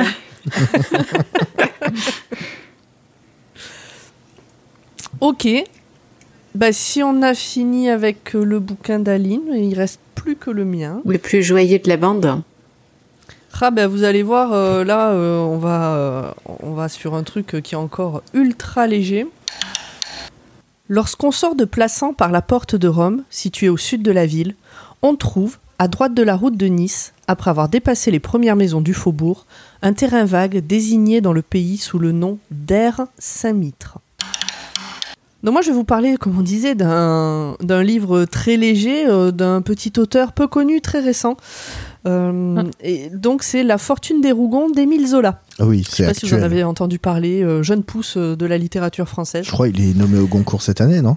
Oui, c'est C'est ça. possible, c'est possible. En tout cas, euh, franchement, euh, vu ce que j'ai lu, il a de l'avenir. hein. Je sais pas ce qu'il fera, on- parce qu'on sait pas, mais vraiment, il a de l'avenir. Tu crois qu'il voudra faire des sagas plus tard? C'est très tendance, ça m'étonnerait pas. En plus, là, on parle de premier tome, donc il y en aura au moins Ah deux. oui, effectivement. Donc, pour revenir sur euh, des choses plus sérieuses, parce que quand même, on est des sacrés petits rigolos. La fortune des Rougons d'Émile Zola, donc c'est le premier tome de la fameuse saga Les Rougon-Macquart, histoire naturelle et sociale d'une famille sous le Second Empire. Je trouve que ce titre donne envie de surtout ne jamais lire aucun des bouquins de cette saga, mais, euh, mais c'est particulier. Et euh, juste pour replacer comment j'en suis arrivée à lire ça cet été, parce que pareil, c'est pas forcément un bouquin euh, qu'on va lire comme ça euh, sur la plage. Je, pour cet été, j'avais euh, une liste de bouquins que je voulais lire. J'en ai lu aucun, j'en ai lu plein d'autres, mais aucun de ceux de ma liste. Et euh, sur Twitter, j'ai lancé un appel pour dire euh, bah, j'aimerais bien lire un classique. Euh, Qu'est-ce que vous me conseillez? Et je crois que c'est toi, Lily, qui m'avait parlé de Aurélien d'Aragon. C'est fort possible, c'est un livre que j'aime beaucoup. Et je suis allée du coup sur. euh, mon frère s'appelle Aurélien parce que euh, Aurélien d'Aragon justement pour ce livre. Donc je me suis dit bah je le connais pas, c'est l'occasion. Bonne idée. Je suis allée sur Audible parce que je voulais découvrir un classique mais euh, en audio. Je suis allée sur Audible et il y était pas. Par contre, euh, parfois quand euh, ils te proposent d'autres livres qui pourraient correspondre et ben ils m'ont Audible m'a proposé La Fortune des Rougons d'Émile Zola. Et Émile Zola, pour enfin, ce que j'en connaissais jusque-là, c'était Germinal, dont j'avais étudié des extraits en première et puis que j'avais lu euh, l'année d'après ou deux ans plus tard, qui m'avait beaucoup marqué. Et euh, j'avais lu aussi La Terre, euh, dont on a beaucoup parlé avec Corée, qui est. J'ai pas lu les autres, mais qui est ultra trash. Genre Germinal, c'est une balade à côté, en termes d'histoire. Donc deux bouquins, en fait, pris au hasard, il y en a quand même 20 des romans. Donc je me suis dit, allez, je lis le premier. Et donc, euh, voilà, ce tome, c'est le premier. Il débute au moment du coup d'État et de la prise de pouvoir par Louis-Napoléon Bonaparte, qui devient donc euh, Napoléon III, et ça se passe le 2 décembre 1851. Alors là, j'avais écrit une vanne dont j'étais très fière et en fait, je me suis rendu compte que c'était le titre officiel parce que j'ai dit c'est un peu euh, Rougon-Macquart origine. Genre à- la Marvel, quoi. Et en fait, sur Wikipédia, il y a marqué les Rougon-Macquart ou euh, les Rougon-Macquart, les origines. Ah, j'avais déjà Euh. entendu l'origine des Rougons, moi, tu vois. Bon voilà, du coup j'étais euh, j'étais un peu déçu. Alors, pour vous dire de quoi ça parle. L'ère Saint-Mitre, euh, dont il est question dans la première phrase là que j'ai lue tout à l'heure, elle se situe à Plassans, qui est une petite ville imaginaire du sud de la France qui ressemble à Aix-en-Provence. Zola a grandi euh, dans, dans ce coin-là. Euh, et l'ère Saint-Mitre, c'est un cimetière qui est à l'abandon en 1851, dans lequel poussent des poiriers.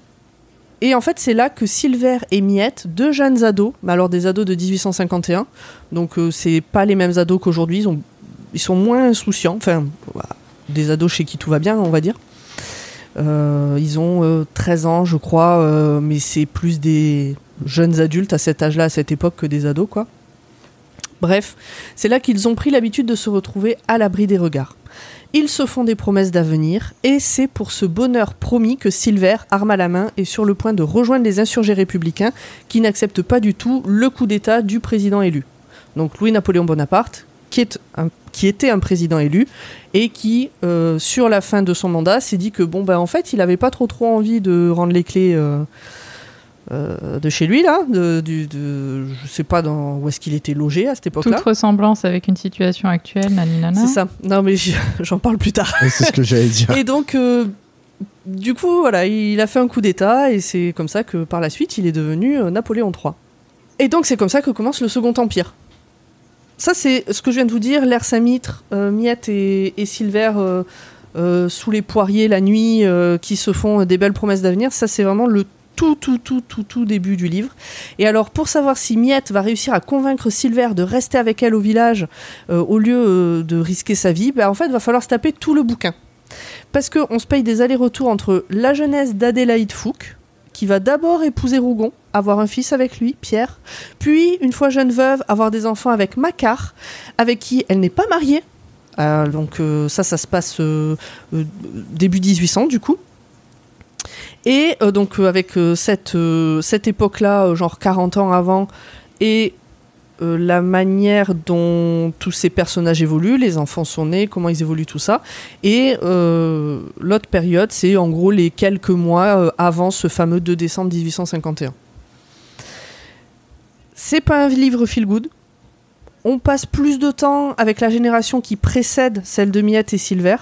Et ce sont pas des gens sympathiques. De plus, l'histoire résonne beaucoup avec notre actualité. Comme vous faisiez des petites vannes, on a un peuple qui a l'impression qu'on lui vole sa démocratie, un président qui ne veut pas lâcher la présidence, les rumeurs qui mettent le feu aux poudres, les riches qui s'en sortent dans toutes les circonstances, les moins riches et pauvres qui se font écraser par l'armée.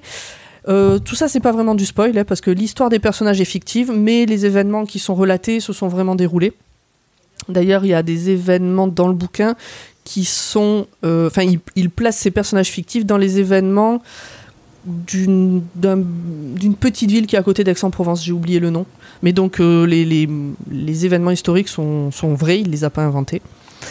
Et puis bon bah on est dans un Zola et puis euh, si vous me sortez un bouquin de Zola qui fait un peu rire et rêver, moi je veux bien le lire. Donc contrairement à ce que ça peut donner l'impression, la manière dont je le présente, moi je suis vraiment ravie d'avoir écouté ce livre. Euh, donc comme je vous l'ai dit, je l'ai découvert en livre audio sur Audible. Et justement pour tout ce que je viens de dire, c'est-à-dire qu'à la base je l'ai lancé en me disant bon je vais écouter un classique.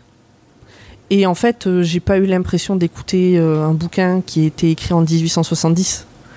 Euh, c'est, c'est- c'est- ça, ça, ça résonne de ouf avec notre actualité, quoi, avec notre, notre situation actuelle en France. Donc voilà, c'est un récit qui se prête bien à être écouté, je trouve. Il n'y a pas ou pas trop de descriptions péniblement longues et inutiles comme Zola sait parfois en faire. Je ne l'ai pas lu, mais je crois que ceux qui ont dû étudier euh, Au bonheur des dames s'en sont jamais remis. Oh.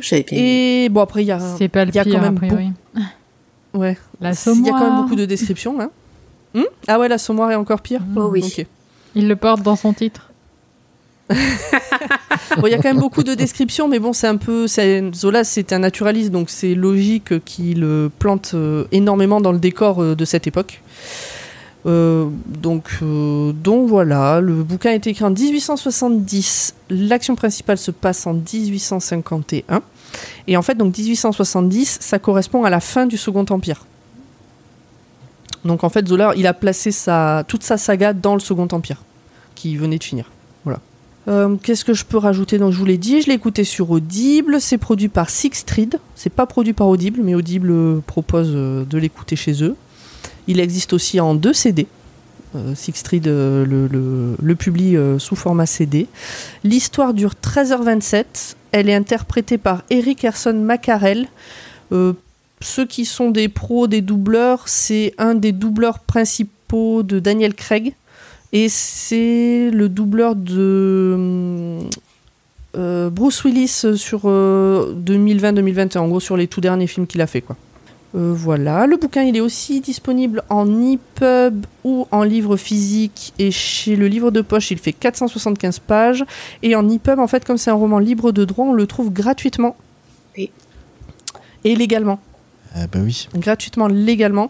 Et euh, j'ai trouvé un lien donc je mettrai dans la description de l'épisode le lien pour euh, si vous voulez le, le télécharger pour le lire. Euh, voilà. Est-ce que l'histoire est vouée à se répéter alors? Euh, l'histoire est un éternel recommencement. C'est ça. non mais ouais c'était vraiment chouette à écouter. J'ai écouté la majorité du livre euh, sur les 3-4 jours où j'étais sur Paris. Donc en me promenant dans les rues de Paris Euh, je l'ai fini même en sortant d'avoir vu euh, ah comment il s'appelle ce film? Anatomie d'une chute? Exactement. Anatomie d'une chute. Donc film qui est pas feel good non plus. Oh, donc, clairement pas, euh, mais il me semble bien que c'est ça que tu avais vu à Paris. Ouais ouais ouais, je suis allée voir ça parce qu'il faisait tellement chaud que je suis allée euh, dans une salle de cinéma climatisée. Deux heures et demie de clim. Et euh, voilà. Exactement, le film était très bien, je regrette pas. En plus de la clim, le film était bien. Et euh, ouais, donc en sortant de là, ben, j'ai fini le bouquin et vraiment, j'étais. la fin en particulier, j'étais à fond dans mon écoute. C'était euh, je- je- jusqu'au bout, euh, j'avais des espoirs et pour certains personnages, dans, des espoirs dans un sens ou dans l'autre, parce que euh, il y a quand même des grosses saloperies euh, que t'espères jusqu'au bout qu'ils vont pas s'en sortir. Et puis, euh, enfin voilà, c'est. euh, je, je, je m'attendais pas à me prendre autant au jeu de qu'est-ce qui arrive au personnage. Tu m'étonnes qu'après ça on ait bu des bières.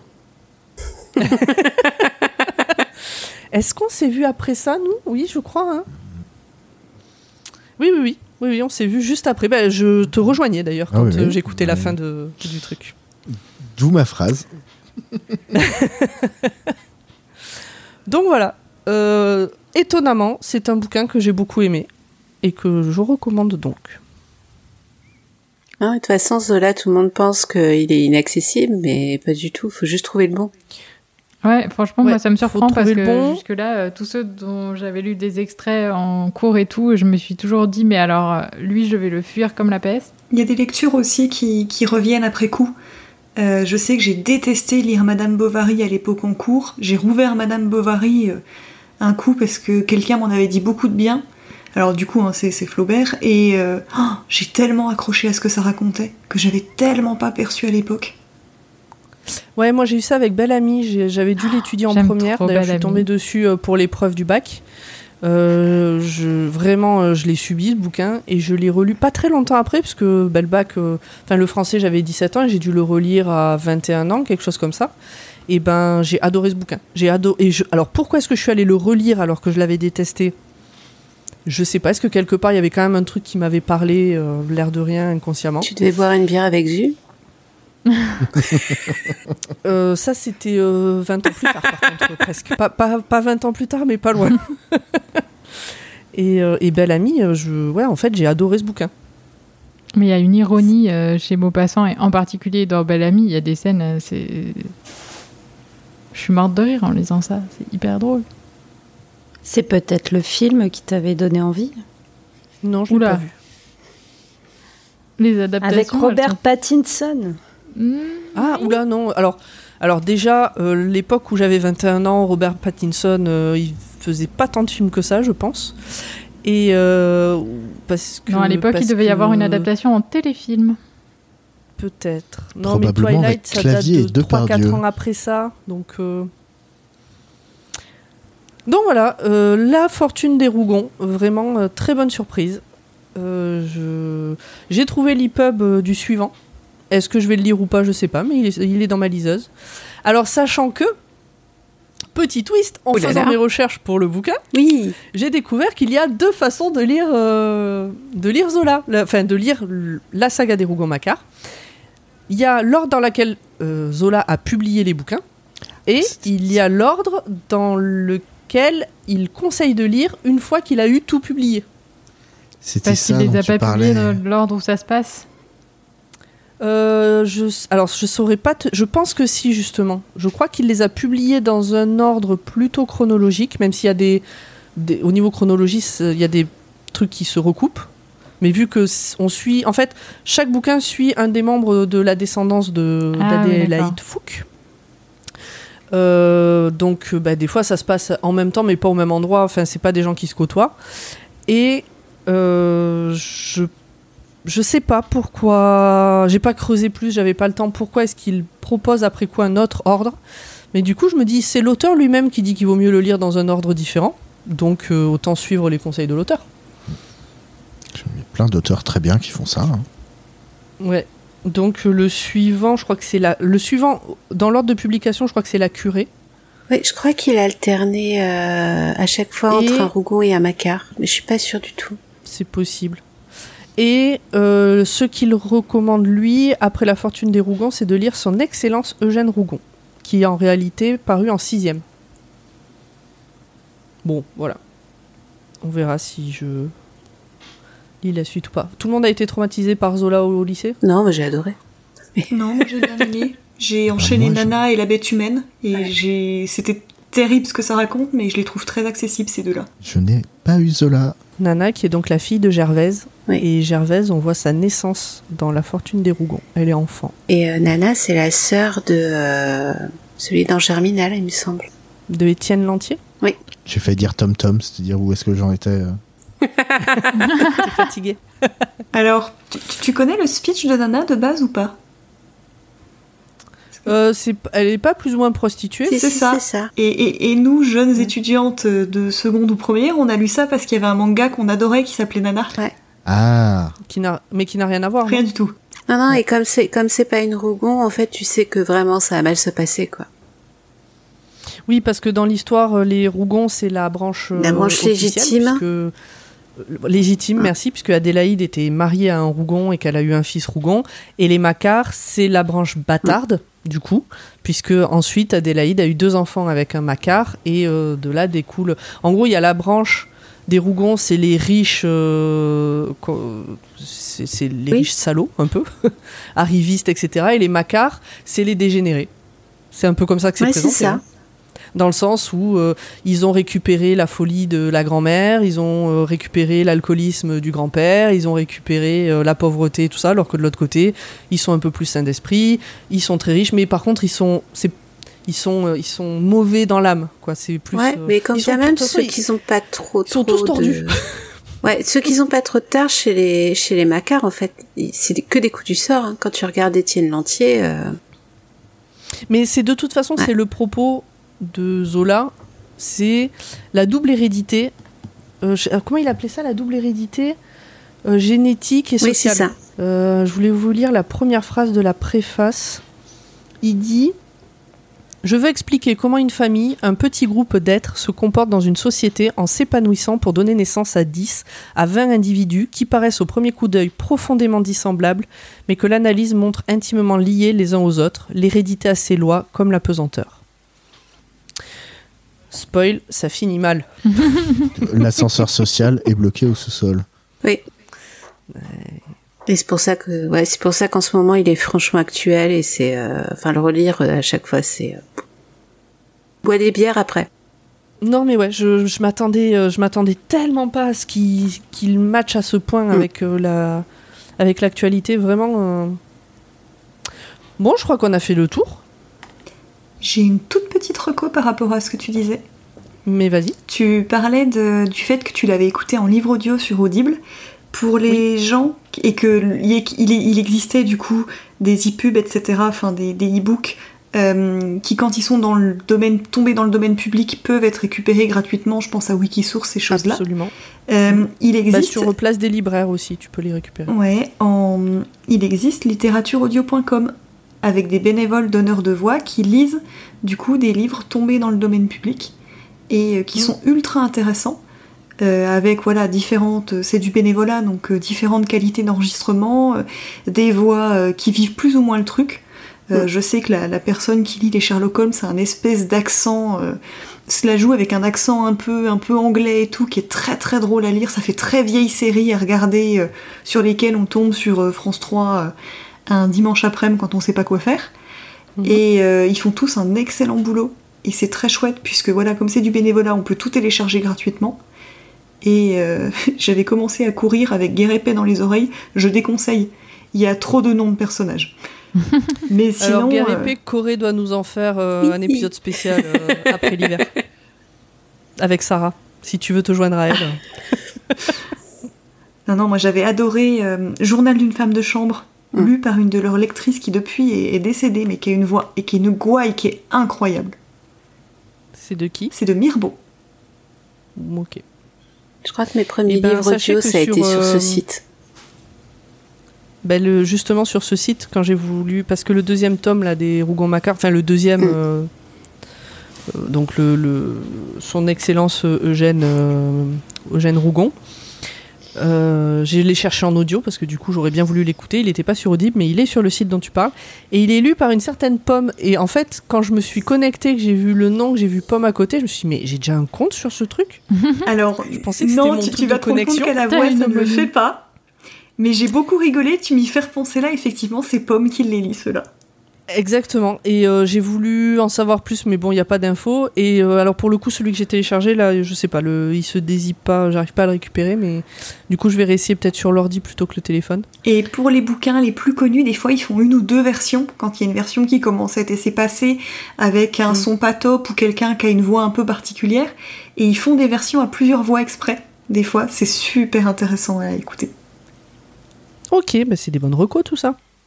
Bon, bah écoutez, on a fait le tour, tout le monde a parlé de, de sa reco. Corée, est-ce que tu veux en placer euh, 12 ou 25 de plus? Moi, je peux. Hein, euh, il se trouve que bientôt, je vais lire euh, Silo, deux petits points origine, Donc le tome le 2. tome 2, parce que tu as cru en moi. T'avais la confiance. Elle a, elle a- elle a fait genre qu'elle allait pas lire le tome 2. Moi, je savais qu'elle allait lire le tome 2. Non, non. Et là, je suis en train de lire euh, La Société protectrice des kaiju, Ah oui, qui se font en papaouter, ouais. qui se font un papaouter. Voilà, voilà. Vous voulez euh, dire un mot sur euh, vos prochaines lectures ou pas Ou c'est pas obligé? Est-ce que vous avez. euh, J'ai déjà un peu dit, tout, enfin, dit ça tout le long, donc non. Oui. Ça dépendra du thème. Ah, Ah. toi, tu attends du coup. Bah ouais, ah oui, on c'est vrai que attend tu n'as le pas de, thème. de pâle. Oh, mais c'est vrai, dis donc, j'allais oublier. Est-ce que, bah, est-ce que quelqu'un veut rajouter quelque chose du coup? Alors, on va passer au tirage au sort. Le ti- Alors, les thèmes. Pendant que je j'ouvre, je vous explique. Les thèmes ont été proposés bah, par les gens qui peuvent participer au club de lecture, c'est-à-dire les podcasteristes de Podcut et les patriotes. On a eu euh, quelques, quelques participations. On a 18 thèmes à l'heure actuelle, donc on a de quoi tenir un an et demi euh, facile. Pour faire le tirage au sort, j'ai tout ça dans un tableau. Je vais faire un tri aléatoire et on prendra le premier.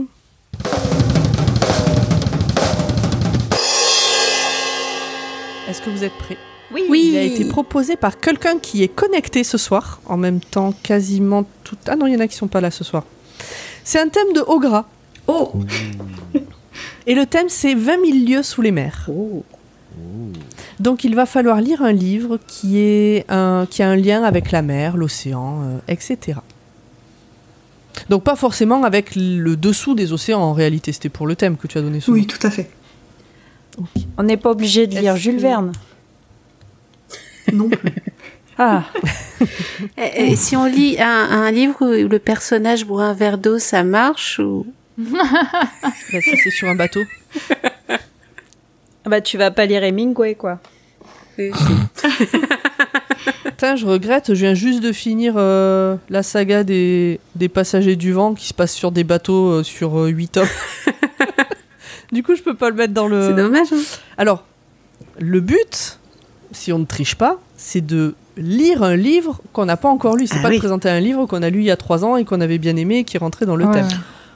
Il va bien y avoir un tome de One Piece qui va sortir. On rappelle qu'un livre, c'est un roman, un essai, une BD, un manga, euh, mode un livre audio, un webtoon aussi. On en a parlé euh, Mm. l'autre jour. Ça peut être du webtoon, ça peut être le mode d'emploi de la télécommande si elle est waterproof. Euh, Voilà. Est-ce que tu veux rajouter des précisions au gras sur ce thème? Non, pour moi, c'était parfait comme tu l'as exposé. Très bien. Les autres, est-ce Ah, que vous y en avez a, des il y a questions? quelqu'un qui a déjà son livre. hein.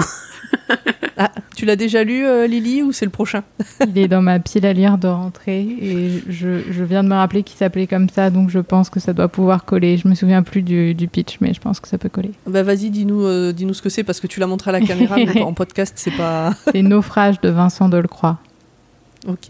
sorti chez Gallimard. Bon, je vous propose qu'on se quitte ici. Oui, Yes. parce qu'il faut qu'on trouve un nouveau livre maintenant. Et voilà, donc euh, maintenant il est temps de chercher un nouveau livre. De- Donc, Donnez-nous des signes de vie dans 20 minutes pour être sûr que votre pile à lire ne s'est pas écroulée sur vous. D'ailleurs, là, de ce, dont il y a, de ce qui a été parlé aujourd'hui, vous avez rajouté des choses dans vos piles à lire ou pas encore ou pas? De- Voilà, dès, que, dès que sa bouche fut pleine. Oui, Oui, j'allais dire le truc de la bouche pleine parce que j'avais plus le titre en tête. Il y a ton livre aussi, Zu, euh, que j'ai ajouté. Personne pour euh, Secret d'une nuit d'été? C'est bizarre, dis donc. Bah non, Je vous... Je vous donne le bouquin. hein. Écoute, si après 50 nuances, euh, on a encore de l'espoir avec euh, Julie et non, Joseph, non, moi je j'ai trop trop envie de relire Le Prince et le Pékinois et pas du tout, euh, pas du tout ton livre. Mais euh, 50 nuances, oui, c'est, je pense que faut, faut que tu le relises. T'as le troisième tome, non? J'ai pas encore fait le troisième tome. Mais Et après, t'as les versions Il du faut point de lire vue de. Christian. c'est Il ça, faut au lire le lieu d'avoir une conscience intérieure, c'est sa bite qui parle. Ah oui, c'est pas ma déesse intérieure fait des bons de joie, je sais pas quoi là. Grâce Voilà, à bah, ça, toi, j'ai écouté le podcast anglais qui en parle et j'ai vraiment pleuré de rire. C'est une très belle note de fin. Oui. C'est ça. C'était le premier club de lecture de Choix-Pitre. Et je suis ravie que ce projet existe. Et vous aussi, je le sais. Bah Oui. ouais. Ah, C'était très Oui. chouette. Merci Pomme. Donc pour rappel, prochain enregistrement semaine du 15 octobre et prochain épisode premier mardi de novembre sur le thème 20 milieux sur, sous les mers ou sur les mers, allez hop, soyons fous. eh bien bye bye, à la prochaine. À très bientôt. Au revoir. Bye bye.